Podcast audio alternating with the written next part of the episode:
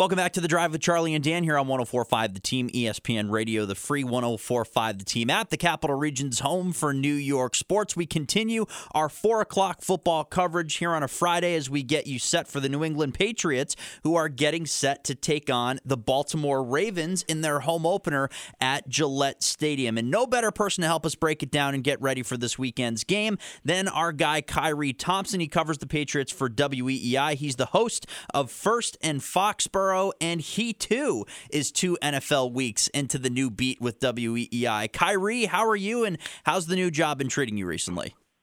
I'm doing wonderfully. I'm standing at Gillette Stadium right now underneath the north end zone construction. Hopefully, the sounds of the construction vehicles will not infiltrate this too much.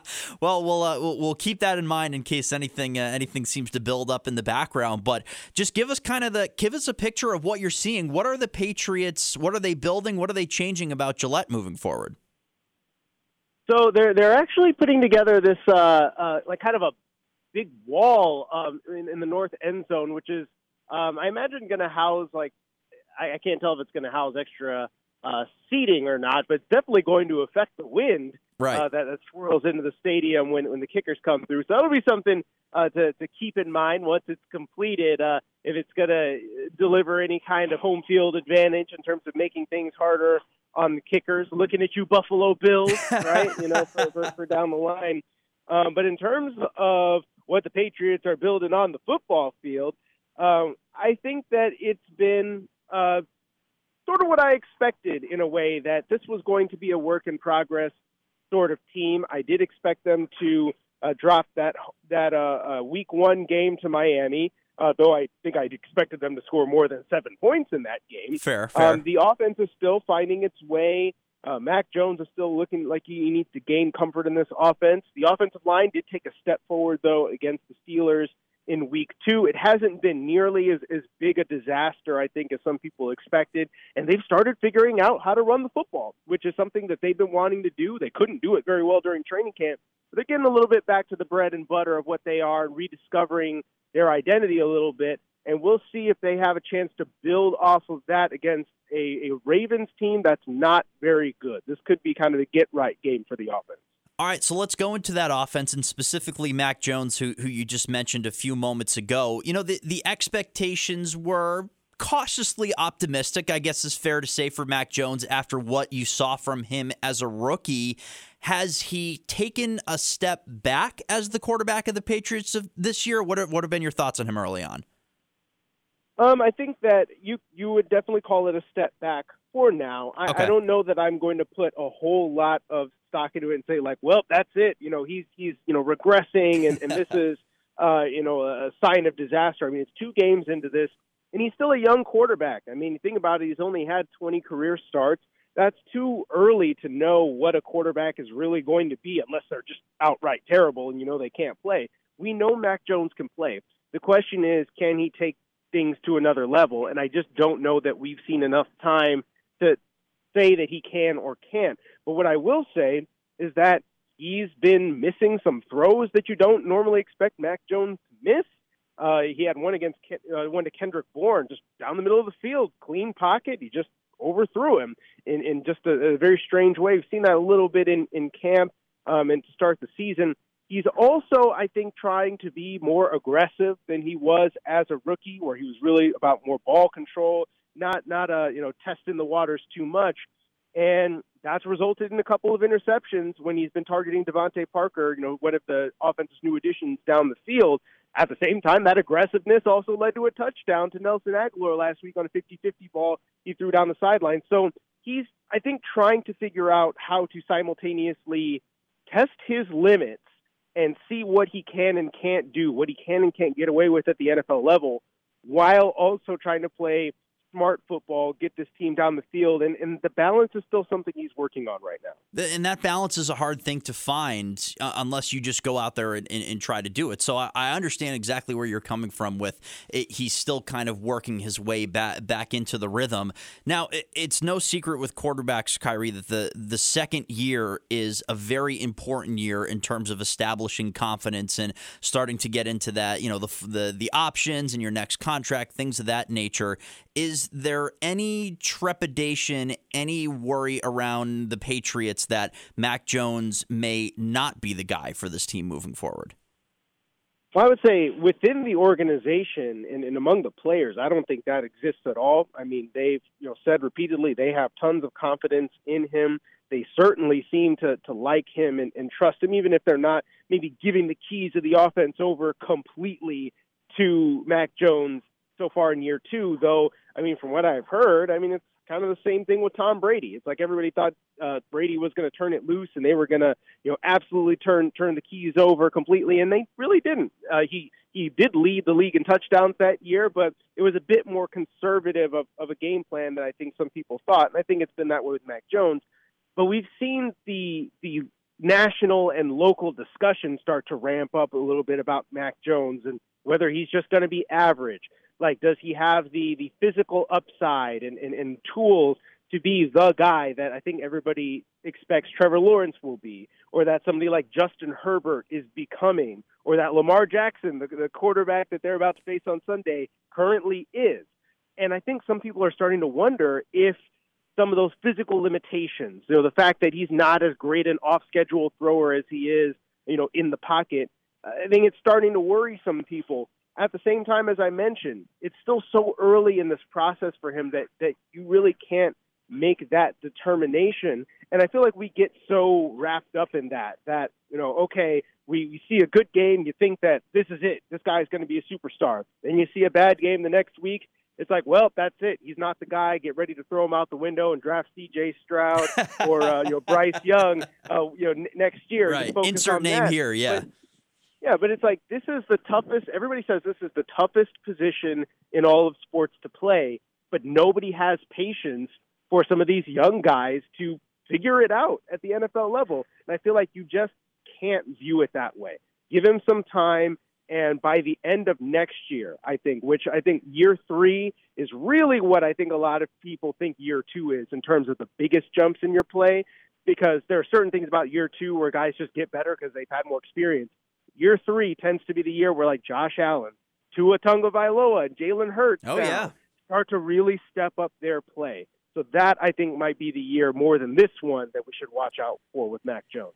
Playing quarterback is tough enough already, and then this has to, Jones has to be the guy that's following up Tom Brady as the next uh, the next franchise quarterback, which naturally makes it even more difficult. But either way, uh, Khari Thompson with us here on the drive with Charlie and Dan, 104.5 The Team, ESPN Radio, the free 104.5 The Team app. Khari, of course, covers the Patriots for WEEI. He's the host of First and Foxborough. Now, when and where can we can we find your your podcast during football season, Khari? You can find it on the free Audacy app and wherever you get your podcast. The okay. title of that podcast is First and Foxborough. Um, it's a daily podcast. You can find it, like I said, every day. I mean, I'm, I'm going to put something on there afterwards. I actually did a, a crossover event with a couple of Ravens folks from the Winning Drive podcast. Nice. Uh, so that that was that was pretty cool. You should definitely go check that out as we break down the game. Daily podcast, so you will not want to miss it. Let's talk about the Ravens just, just for a moment. And uh, you know, as good as the talent is uh, on that field and, and Lamar Jackson, I have to ask you from a Patriots perspective: Do the Patriots have the ability defensively to contain Lamar Jackson and some of their playmakers on offense? So I would say based on the experience they have with Lamar Jackson in the past, I'm pretty confident that the Patriots aren't going to give up 40 points okay. to the Ravens. I mean, I mean the, the the Patriots defense has been very good. They contained that Miami offense to just 20 points. They just couldn't score enough points themselves. And then they they contained that Steelers offense, which I mean, well, they can't score against anybody themselves. But I, I think that they they probably will have a solid game plan for Lamar Jackson. And it also benefits them that the Ravens haven't really been able to run the football very well. So then you can make this offense potentially a bit more one dimensional and and focus on Lamar Jackson, the passer, you know, the scrambler, and then you know when it's running downs, you focus on Lamar Jackson, the runner.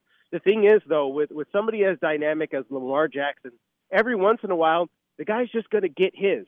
Okay, he's, he's just going to break out. He's going to slip. He's going to slip out of your arms when you think you got him sacked. He's going to make that throw that that you don't think that he's going to be able to make. Or like last week, you you you bite too hard on a run fake, and there goes Lamar Jackson for 79 yards. Right. He's just he's that dude. So I mean, there's only so much that you can do. Like you're not going to stop him.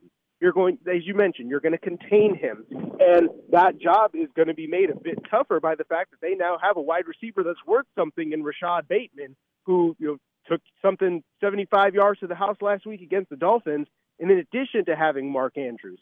So there are more things to be worried about now in the passing game than there have been in years past. The question is just going to be if the if the Ravens cannot be well rounded in terms of also being able to run the football aside from Lamar Jackson, how much does that hamper them? So I think the Patriots defense probably stands a decent chance. I still think we're going to see Lamar Jackson do some special stuff, though.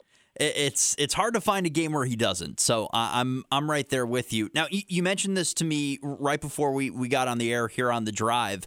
I don't know if it's something in the water down in Baltimore or whatever else, but you you mentioned that Bill Belichick really seems to like some of, of what this Ravens franchise has going on on their roster, right?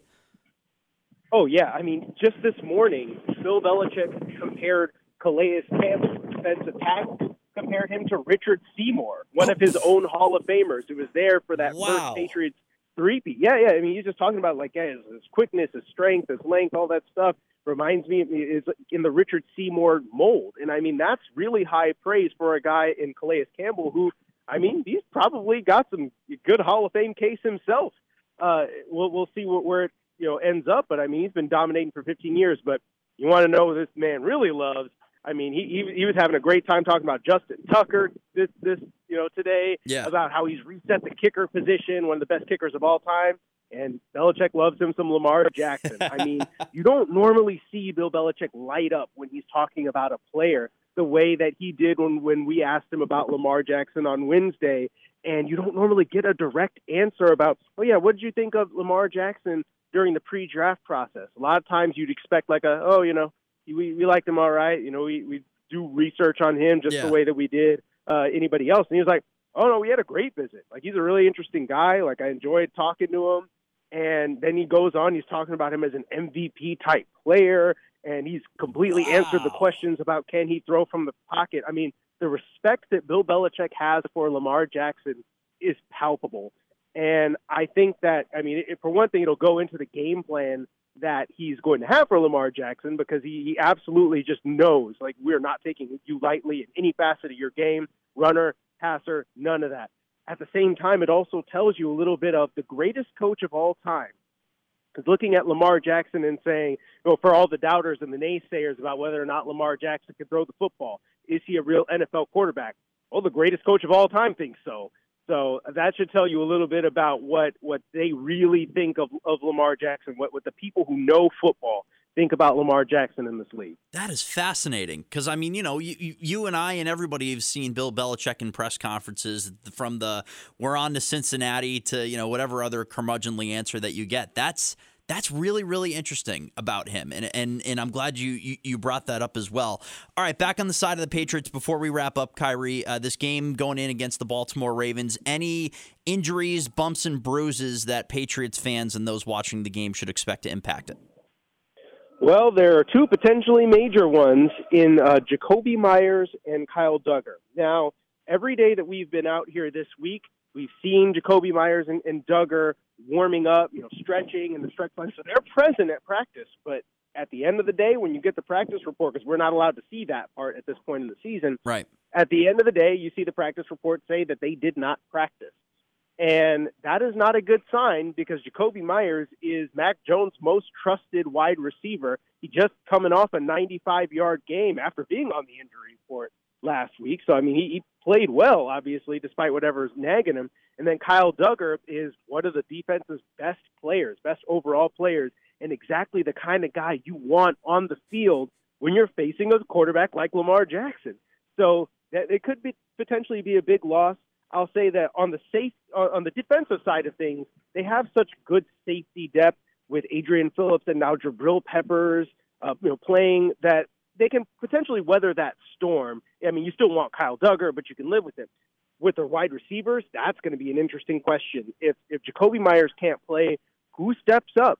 Nelson Agholor had a 100 yard game last week. You would think he's probably the most logical candidate to eat up a bunch of targets. Right. If if Meyers can't go, Kendrick Bourne would probably. He's been a little bit in the doghouse, but he's slowly starting to emerge. I think this would be a huge Kendrick Bourne game if if all of a sudden Jakobi Meyers can't play.